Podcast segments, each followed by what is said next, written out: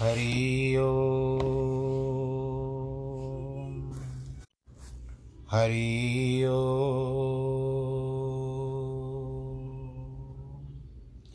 हरि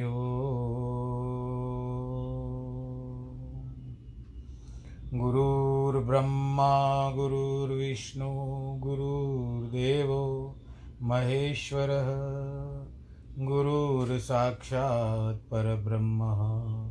तस्मै श्रीगुरवे नमः। विघ्नेश्वराय, वरदाय, सुरप्रियाय, लम्बोदराय, सकलाय, जगद्दिताय, नागाननाय श्रुतियज्ञविभूषिताय गौरीसुताय, गणनाथ नमो नमस्ते। नाहं वसामि वैकुण्ठे। योगिनां हृदयेन च मद्भक्तां यत्र गायन्ति, तत्र तिष्ठामि नारद। जिस घर में हो आरती, चरण कमल चितलाय तहाँ हरि वासा करे, ज्योत अनंत जगाए। जहाँ भक्त कीर्तन करे, बहे प्रेम दरिया तहाँ हरि श्रवण करे, सत्यलोक से आए।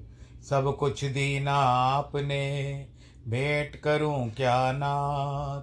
नमस्कार की भेंट लो, जोड़ू मैं दोनों हाथ। जोड़ू मैं दोनों हाथ, जोड़ू मैं दोनों हाथ। शान्ताकारं भुजगशयनं पद्मनाभं सुरेशं, विश्वाधारं गगनसदृशं मेघवर्णं शुभाङ्गं, लक्ष्मीकान्तं कमलनयनं, योगिवृद्धानगम्यं, वंदे विष्णुं भवभयहरं, सर्वलोकैकनाथं, मङ्गलं भगवान् विष्णु, मङ्गलं गरुडध्वज, मङ्गलं पापुण्डरीकाक्ष मङ्गलायस्तनो हरि सर्वमङ्गलमाङ्गल्ये शिवे सर्वार्थसाधिके। शरण्ये त्र्यम्बके गौरी। नारायणी नमोऽस्तु ते नारायणी नमोऽस्तु ते नारायणी नमोऽस्तु ते श्रीकृष्णगोविन्द हरे मुरारे। हे नाथ नारायण वासुदेव श्रीकृष्ण गोविन्द हरे मुरारे। हे नाथ नारायण वासुदेव, हे नाथ नारायण वासुदेव श्रीनाथ नारायण वासुदेव। हे नाथ नारायण वासुदेव श्रीनाथ नारायण वासुदेव। श्रीकृष्ण गोविन्द हरे मुरारे, हे नाथ नारायण वासुदेव हे नाथ नारायण वासुदेव हे नाथ नारायण वासुदेव नारायणं नमस्कृत्यं नरं चैव नरोत्तमं। देवीं सरस्वतीं व्यास ततो जयमुदीरयेत् कृष्णाय वासुदेवाय हरये परमात्मने प्रणतक्लेशनाशाय गोविन्दाय नमो नमः। सच्चिदानन्दरूपाय विश्वोत्पत्त्यादिहेतवे तापत्रयविनाशाय श्रीकृष्णावयवयं नुमा। यं प्रव्रजन्तमनुपे तमपेतकृत्यं द्वैपायनो विरह। कातर आजु आवह। पुत्रेति तन्मयतया, तर्वो विनेदुस्तं सर्वभूतहृदयं मुनिमानतोऽस्मि मुनिमानतोऽस्मि मुनिमानतोऽस्मि। बोलो कृष्ण कन्हैया, लाल की जय। श्रीमद्भागवत महापुराण की जय। प्रिय भक्तजनों आइए प्रभु श्री कृष्ण के चरण कमलों में एक बार फिर से प्रणाम करते हुए, तथा श्रीमद् भागवत पुराण को भी प्रणाम करते हुए, जो हमको उचित मार्ग पे अग्रसर कर रहा है। ज्ञान की बातें हैं थोड़ा सा विलम्ब से समझ में आता है, परंतु जैसे कहते हैं कि गृहिणी स्त्री शादी करके आती है, लड़की शादी करके आती है तो उसके उसके घर के ससुराल के जो नियम होते हैं, वो थोड़े दिन के बाद समझ में आते हैं। और फिर जब वो अभ्यस्त हो जाती है तो उसके जैसा कोई नहीं होता है। तो बस इस तरह से होता है। हमको भी इस तरह से अभ्यास करना होता है। शब्दों को सोचना पड़ता है। शब्दों का अर्थ निकालना पड़ता है। कुछ कुछ शब्द मैं आपको साथ साथ बताता बताता भी जाता हूँ कि इसका अर्थ क्या होता है कि इसका अर्थ क्या होता है। कि जिसको आप, जिस तरह से आप लोगों को थोड़ा सा सरलता से समझ में आए। अब हम इस समय वर्तमान में अजामिल का अंत समय चल रहा है और उसके समक्ष विष्णु पार्षद, भगवान विष्णु के पार्षद हैं और यमदूत के, यमदूत ठहरे हुए यमराज जी के जो भेजे रहते हैं, यमदूत, दूत, गण और पार्षद। अब यहाँ पर बात आती है, कल जो वर्णन हुआ, वो केवल यमदूतों से पूछा गया कि आप कारण बताओ। इसको आप क्यों ले जाते हो? तो यमदूतों ने वर्णन किया। अब सुखदेव जी राजा परीक्षित से कहते हैं, राजन, यमदूतों के ऐसे वचन सुनकर न्यायकारी, महाविद्वान विष्णु के दूतों ने विस्मय को प्राप्त होकर यमदूतों से कहा, ऐसे हम लोग ना विचार करते हैं, ऐसे हाथ दोनों हाथ अपने यहाँ पर टोड़ी पर रख देते हैं। विचार करते हैं, होठों के नीचे ऐसे रख देते हैं। विष्णुदूत कहते अरे, अहो, क्या कष्ट है? धर्मदर्शी साधु लोगों की सभा को अधर्म ने स्पर्श कर दिया। क्योंकि सभा में धर्मदर्शी पुरुष लोग पाप रहित पुरुषों को वृथा दंड देते हैं। अरे देखो, जो साधु पुरुष सर्वत्र समदर्शी होकर प्रजा को पिता के समान पालन करते हैं और शिक्षा देते हैं, उनको यदि अदंड दंडनादि, यानी निरपराधी को दंड देना विषम भाव हो तो फिर प्रजा किसकी शरण में जाए? राजा ही अत्याचार करे तो किसकी शरण में जाए? जब ऐसे लोग ही अधर्म का आचरण करने लगेंगे, तब और लोग भी वैसे ही जान होने से अनुरागी होंगे। क्योंकि श्रेष्ठ पुरुष जैसे जैसे आचरण करते हैं, लोग भी उनके ही करने की चेष्टा करते हैं। सब सज्जन पुरुष जिसको प्रणाम करते हैं, प्रमाण कर लेते हैं, साधारण लोग भी उसके पीछे चलते हैं। क्या आश्चर्य है? लोग जिसकी गोद में सिर रखकर निश्चिंत होकर के सो जाते हैं। आप पशु के समान हैं धर्म धर्म को नहीं जानते तो फिर आप विश्वासघाती कहलाएँगे। वह पुरुष सब प्राणियों का वास स्थान है। उसको यदि दया है तो वह किस प्रकार से इस लोकों में उसका बुरा करने योग्य होगा? जिसने मित्रता के विश्वास हेतु उनसे अपना आत्मसमर्पण कर दिया। उसे द्रोह कभी नहीं करनी चाहिए। अरे यमदूतो यद्यपि इस पुरुष जो अजामिल सामने पड़ा हुआ है, जन्म से लेकर के करोड़ों करोड़ों पाप करके अपने आप के परिजनों का भी पालन किया, अपने परिजनों का भी भरण पोषण किया था, ठीक है ना? तो भी नाम जिसके पराधीन होकर भी उच्चारण किया है। यह केवल प्रायश्चित ही नहीं है, परम स्वस्थयन अर्थात मोक्ष देने वाला है। आप मत समझो। इसने अपने भाषा को सबको एक ताक पे रख दिया, एक कोने में रख दिया, जो भी कर्म थे निचोड़ करके एक तरफ़ फेंक दिया और सीधा भगवान जी से संपर्क कर लिया। नारायण नारायण। यहाँ आ जाओ। भले इसने पुत्र को पुकारा है। यहाँ आ जाओ इस प्रकार चिल्ला करके, आभास मात्र से ना, रा, य, ण।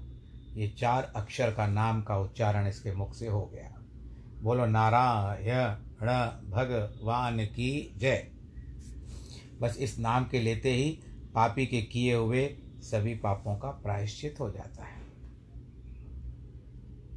क्योंकि चोर मद पीने वाला, मित्रद्रोही विप्र का घात करने वाला, ब्रह्मद्रोही, वेदद्रोही, हरिनिंदक, गुरु की स्त्री से गमन करने वाला स्त्री घातक राजघातक गौ घातक यानी गौ को मारने वाला, और दूसरे जो भी जितने महापाप, पात की नर हैं, उन सब पापियों को यह नारायण नाम श्रेष्ठ प्रायश्चित ही है। अगर अंत समय में इसके मुख से निकल रहा है नारायण तो ये पाप का दोषी नहीं बनता है। इसने प्रायश्चित कर लिया है। अर्थात भगवान आप विचार करते हैं कि यह नाम का उच्चारण करने वाला पुरुष हमारा भक्त है। इसके लिए सब बांति से रक्षा करना हमारा कर्तव्य है। ये यम हे यम के अनुचरो, मनवादी, ब्रह्मादि, ब्रह्मवादी मुनियों ने पाप से छुटकारा पाने के लिए जो व्रत आदि प्रायश्चित कहे हैं, पापी पुरुष ऐसा शुद्ध नहीं होता।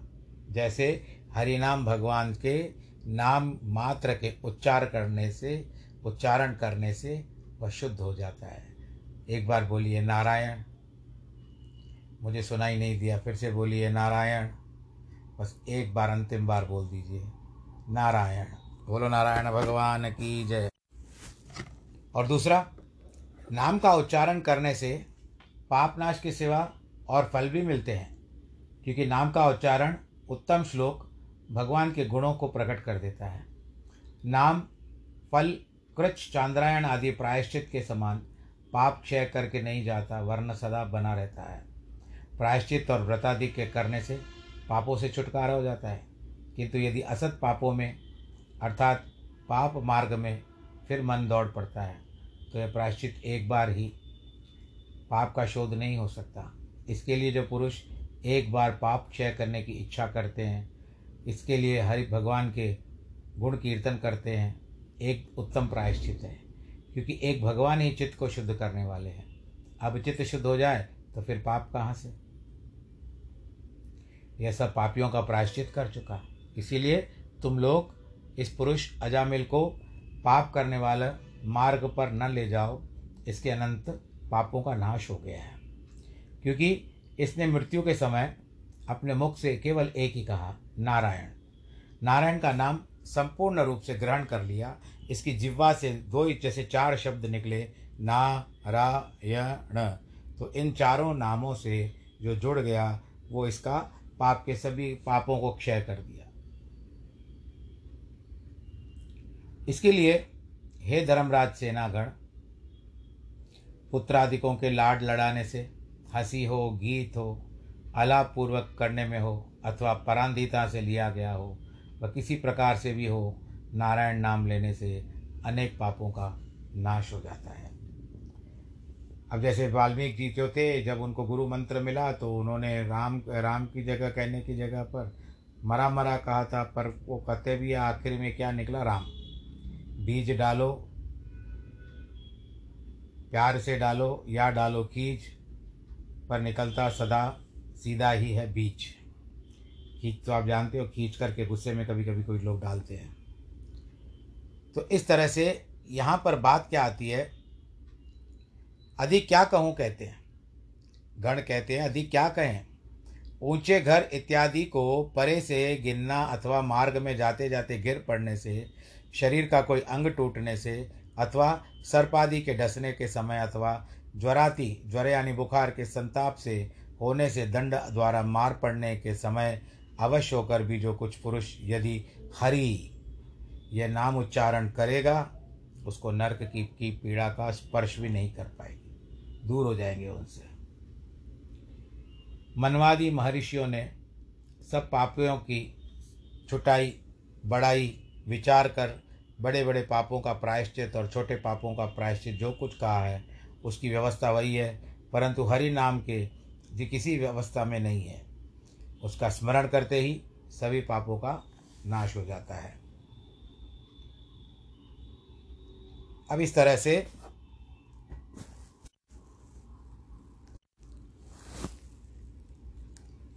मदिरा जो होती है, उसको वारुणी कहा जाता है। वो उसकी एक भी बिंदु पी लो, एक बूंद भी पी लो तो आदमी मदिरा से भी कह कहा कहलाया जाएगा।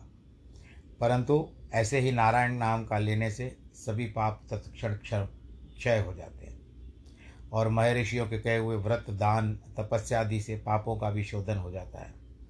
परंतु पाप करने वाले को जो अधर्म करने के कारण मलिन हृदय अथवा किए हुए पापों को सूक्ष्म रूप संस्कार है, वह शुद्ध नहीं हो सकता। भगवान के चरण कमल की सेवा से पाप की वासना भी शोधन हो जाती है। इसीलिए और और प्रायश्चितों से भी हरि नाम कीर्तन करना सबसे श्रेष्ठ प्रायश्चित है। हरि बोल। यहाँ पर इस पुरुष ने पाप का प्रायश्चित किया है। और यहाँ पर ऐसा समझकर कभी हरिनाम का उच्चारण नहीं किया, यह भी आपत्ति नहीं हो सकती, क्योंकि अज्ञान से हो अथवा ज्ञान से। उत्तम श्लोक भगवान के नाम का कीर्तन करने से पाप के समूह भस्म हो जाते हैं। जैसे अग्नि काष्ट के समूह को जला देती है और राख कर देती है। नाम जो होता है ना, उस पर ये कविता बताती है, बताते हैं कि नाम के प्रभाव वाल्मीकि आदि ऋषि भय। नाम के प्रभाव नंद कृष्ण पुत्र पायो है। नाम के प्रभाव टेक राखी प्रहलाद जी की नाम के प्रभाव द्रौपदी को पुट, पट जोड़ बढ़ा पट बढ़ायो है मतलब साड़ी बढ़ाई थी। नाम के प्रभाव से अजामिल उधारे, खल नाम के प्रताप वैकुंठ पठायो है, सोई नाम पापन के काटन वे को शालग्राम वेद ने भी, तत्व नाम ही बतायो है, कि अंत समय में क्या काम आता है, केवल नाम ही काम आता है। यदि तुम कहो कि इस अजामिल ने भगवत भक्त पुरुषों के निकट उपदेश नहीं पाया इसीलिए इसका लिया हुआ नाम किस प्रकार से प्रायश्चित होकर पाप का नाश करेगा? उसका उत्तर यह है कि जिस प्रकार कोई न जानने पर भी इच्छा के अनुसार अतिशय वीरवान औषधि भक्षण कर ले तो औषधि अपना गुण अर्थात आरोग्यता प्रकट कर लेती है। वैसे ही हरि नाम रूपी मंत्र अजानों में आ जाने में उच्चारण करने से, अनजान अनजानेपन में भी उच्चारण करने से अपने कार्य को अवश्य करता है। अभी आपको विटामिन बी सी डी जो भी है ए से लेकर के न जाने कितनी विटामिन होती है। आपको पता भी नहीं चलेगा, भीतर के अंदर इतनी आपकी शक्ति वो अर्जित कर लेगी, जमा कर लेगी। आरोग्यता प्राप्त करा देती है आपको। हे दूतगण, इस धर्म में जो संदेह हो, तुम अपने स्वामी यमराज से कुछ के लेना, पूछ लेना, क्योंकि धर्म की परम गुप्त वार्ताओं को भी बलि भांति जानते हैं। सुखदेव जी कहते, राजन, उन विष्णु दूतों से इस प्रकार के भगवत धर्म को निर्णय पूर्वक उस ब्राह्मण अजामिल को यम की फांसी से छुड़ाकर, मृत्यु की पीड़ा से उद्धार किया। यमदूत लौटकर अपने स्वामी यमराज के निकट आए, यानी छोड़ करके आ गए वहाँ से। और जो भगवान के पार्षदों से वार्तालाप हुआ था, वो आदि से अंत तक यमराज जी को सुनाया। और इस ब्राह्मण अजामिल ने यम की फांसी से छूट भय, त्याग, सावधान हो, मस्तक नवाकर उन विष्णु दूतों को प्रणाम किया। आप भी करिए, हम भी करते हैं। और उनके दर्शन से परमानंद को प्राप्त हुए। फिर भगवान विष्णु के दूतों ने अजामिल का भाव देखकर समझा कि हमसे कुछ कहना चाहता है, इसीलिए वे उसके सामने से वहीं अंतर ध्यान हो गए। अजामिल ने विष्णु और यमराज के दूतों का जो कथो कथन, यानी जो वार्तालाप सुनी थी, सगुण और निर्गुण धर्म भी सुना अर्थात यमदूतों के मुख से तीन वेदों का प्रतिपादन किया हुआ, सगुण धर्म और विष्णु दूतों के मुख से भगवत, प्रणीत, निर्गुण धर्म जानने से भगवान में अतिशय भक्ति संपन्न हो गया। अर्थात भगवान का महात्म्य सुनकर परमेश्वर अजामिल की शीघ्र ही भक्ति हो गई। इसीलिए सब पहले किए हुए अशुभ कर्मों का स्मरण करके बहुत ही पछताने लगा। खेत करते करते बोला, देखो, अजितेंद्रिय होकर भी अपने बहुत कष्ट हुआ क्या घृणा की बात है? मैंने दुष्ट स्त्री के गर्भ से संतान उत्पन्न करके अपनी ब्राह्मण जाति का नाश कर दिया। मैं अत्यंत, मैंने अत्यंत कुकर्म किया है। मैं अपने कुल कुल का कलंक हूँ। सज्जनों में निंदा का पात्र हूँ। मुझको धिक्कार है धिक्कार है। क्या यह साधारण दुष्कर्म है कि जो मैंने अपना, अपनी ब्याही तरुणी पतिव्रता स्त्री का त्याग कर दिया और इस दासी के साथ आकर के संपर्क में बैठ गया? इसके साथ कितना काल बिताया? मैंने अपने बाढ़ बूढ़े माता पिता का त्याग कर दिया। वृद्ध तपस्वी अनाथ, जो अन्य पुत्रों और बंधु बांधवों के विहीन होने से भी सदा ही दुख से संताप में रहते थे। वह मैंने इस नीच के साथ अकर्तव्य होकर के मैंने भी उनका भी त्याग कर दिया, इस नीच के समान। उस समय मुझ पर वज्र न टूटा, कोई पहाड़ न टूट पड़ा मेरे ऊपर। जैसे मैं पापी हूँ। इससे तो यह स्पष्ट होता है कि मुझको उसी घोर नरक में पड़ना होगा, जहाँ धर्म के शत्रु कामी पुरुष यम की पीड़ा को प्राप्त होते हैं। कहा जाता है कि नारायण के नाम की अजामिल ने जब लिया था, उसी नाम के प्रभाव से यमराज की त्रास से अजामिल छूट गया था, परंतु सब पापों से नहीं छूटा था। यम की त्रास से छूटा था, क्योंकि जब तब पापों से छूट तो गया होता तो भगवान के दूत अजामिल एक क्षण के मात्र में वैकुंठ धाम को ले जाते, पृथ्वी पर तपस्या करने के लिए फिर क्या काम था? दूतों ने अपने मन में विचारा कि पापी के साथ बात करने वाले प्राणों को ब्रह्म हत्यारा पाप लगता है। ऐसा समझकर भगवान के पार्षद अजामिल को छोड़ करके चले गए, क्योंकि अभी तक वो पापी था। ना पाप क्षण हो गए थे, परंतु और भी कुछ शेष जो भी बचे हुए थे, इसके लिए उसने अपने ब्राह्मणत्व को नष्ट कर दिया था। इसके लिए ना जान के भी अब उससे वार्तालाप करना उचित नहीं समझा, भगवान के पार्षद होने और वो अंतर्ध्यान हो गए। अभी थोड़ी देर पहले मैंने अद्भुत स्वप्न देखा था, अजामिल सोच रहा है। क्या वह जगत में मुझको दिखाई दिया? अथवा क्या वो स्वप्न था? नहीं नहीं, स्वप्न किस प्रकार का ऐसा नहीं हो सकता। यह सब चरित्र जागते में प्रत्यक्ष मैंने अपनी आँखों से देखा है। कई पुरुष हाथों में फांसी लिए मुझको पकड़ कर घसीट करके लिए जाते थे। उस समय वे लोग कहाँ चले गए? मैं फांसी से बंधा हुआ पृथ्वी पर विचल भाग से भागा जा रहा था। उसी समय एकाएक उन्होंने मुझको इस फांसी से छुड़ाया। वे चार सिद्ध पुरुष कहाँ हैं, जिनका अति मनोहर दर्शन करके दोनों नेत्र तृप्त हो रहे थे?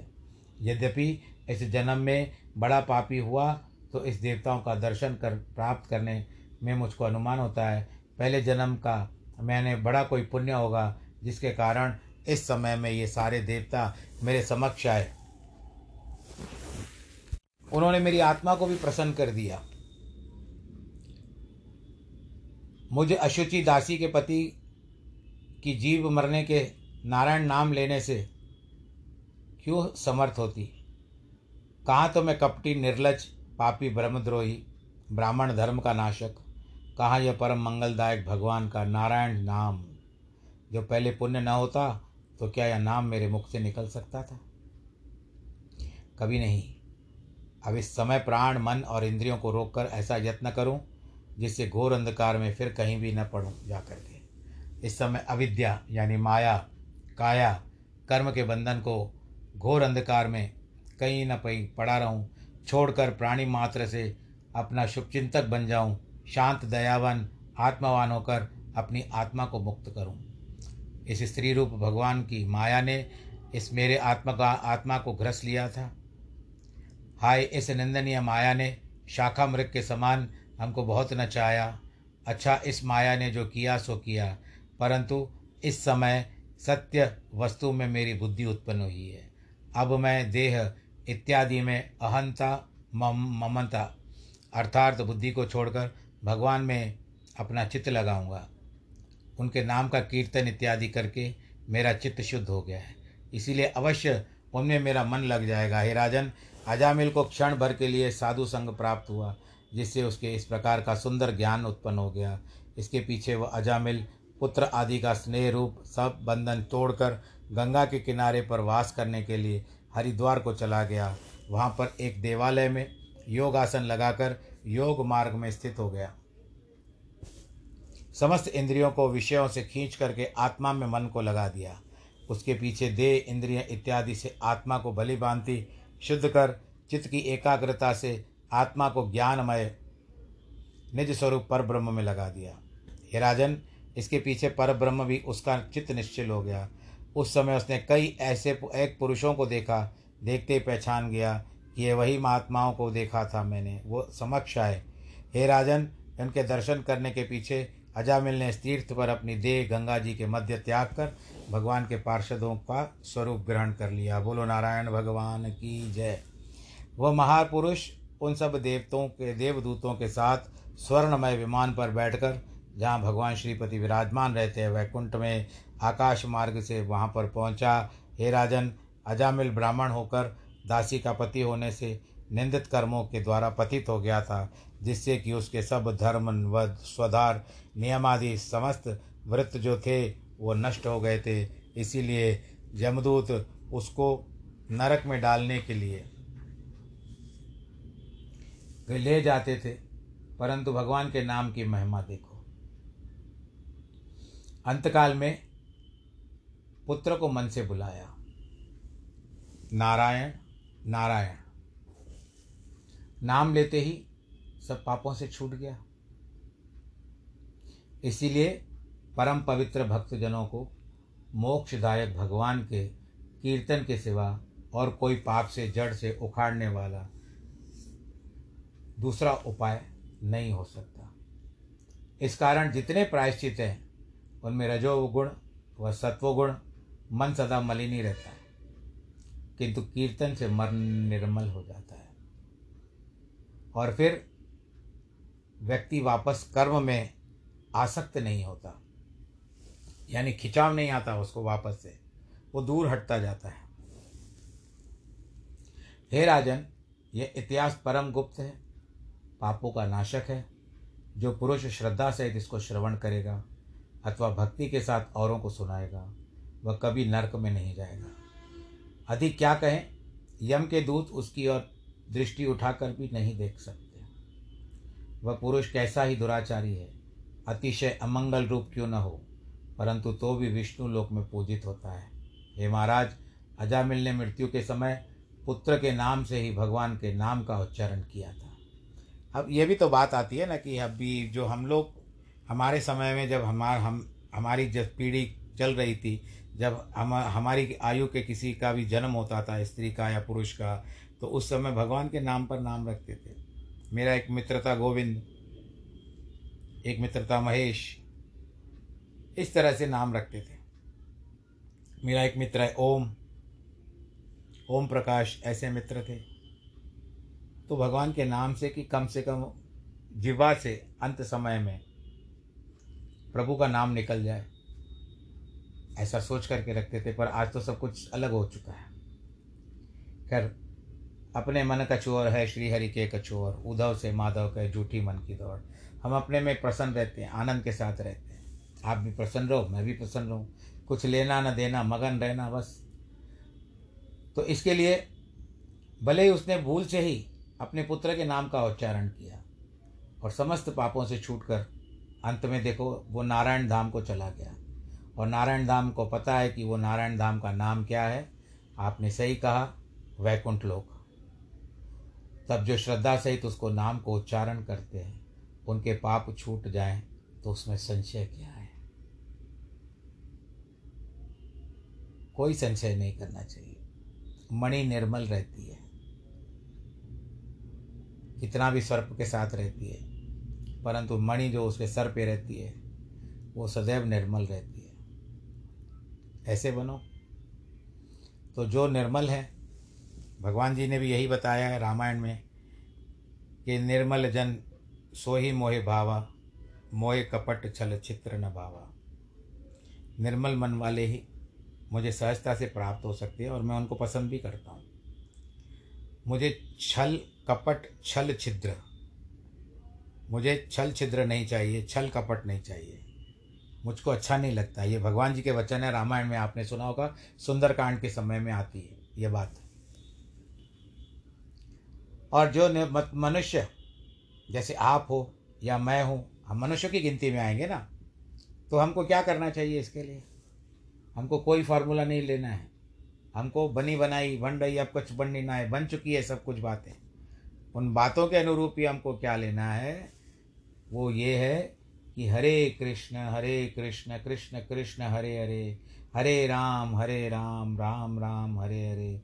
गोविंद, जय गोविंद गोविंद, जय गोविंद गोविंद, जय गोविंद। हे नारायण हे नारायण हे नारायण, ऐसा ही करते रहो। महिमा की क्या है? भगवान तो परम प्रेमी है, आपको अपना लेंगे, पर आयु के हिसाब से ही। बस आज आयु के हिसाब से, समय की भी आयु आज पूरी हो रही है कथा की।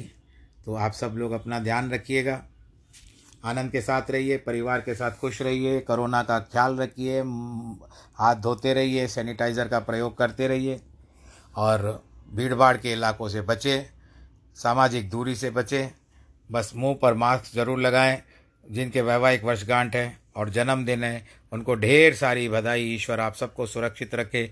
सर्वे भवंतु सुखिना, सर्वे संतु निरामया। सर्वे भद्राणी पश्यंतु माँ कश्चित् दुःखभाग् भवेत। नमो नारायण।